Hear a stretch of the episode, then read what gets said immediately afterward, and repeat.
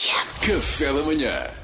Duarte Pita Negrão, o homem que lê todas as notícias. Não, não, não, eu só leio as gordas.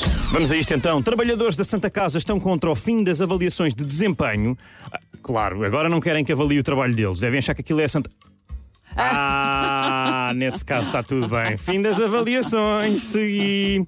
Jardel denuncia roubo das botas de ouro que ganhou ao longo da carreira. E é uma chatice, é uma chatice, porque aquilo é- nem sequer é fácil de roubar. E aquilo ainda vale umas gramas. Pesa umas gramas, pesa umas gramas. Aquilo é pesado, era o que eu queria dizer. Mas dava-lhe imenso jeito, porque era uma daquelas coisas que não serve para muito, obviamente, mas fica em casa a ganhar pó.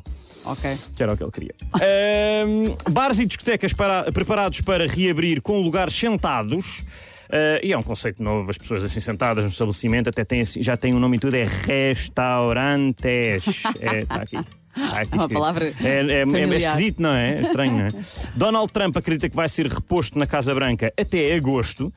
Pá, está bem, mas ele também acredita que ele descobriu a vacina contra o Covid, que injetar lexívia mata o Covid, que as eleições foram roubadas, que a Uau. Nâmbia é um país, que o México vai pagar um muro. Portanto, ei, se calhar deixamos de dar o microfone ao menino maluco, pedimos-lhe que meta umas calças e que ele volte para dentro, se faz favor. Exato, ainda, ainda, ainda é notícia. Exatamente. Obrigado, vá, volte para dentro, avô, está tudo bem.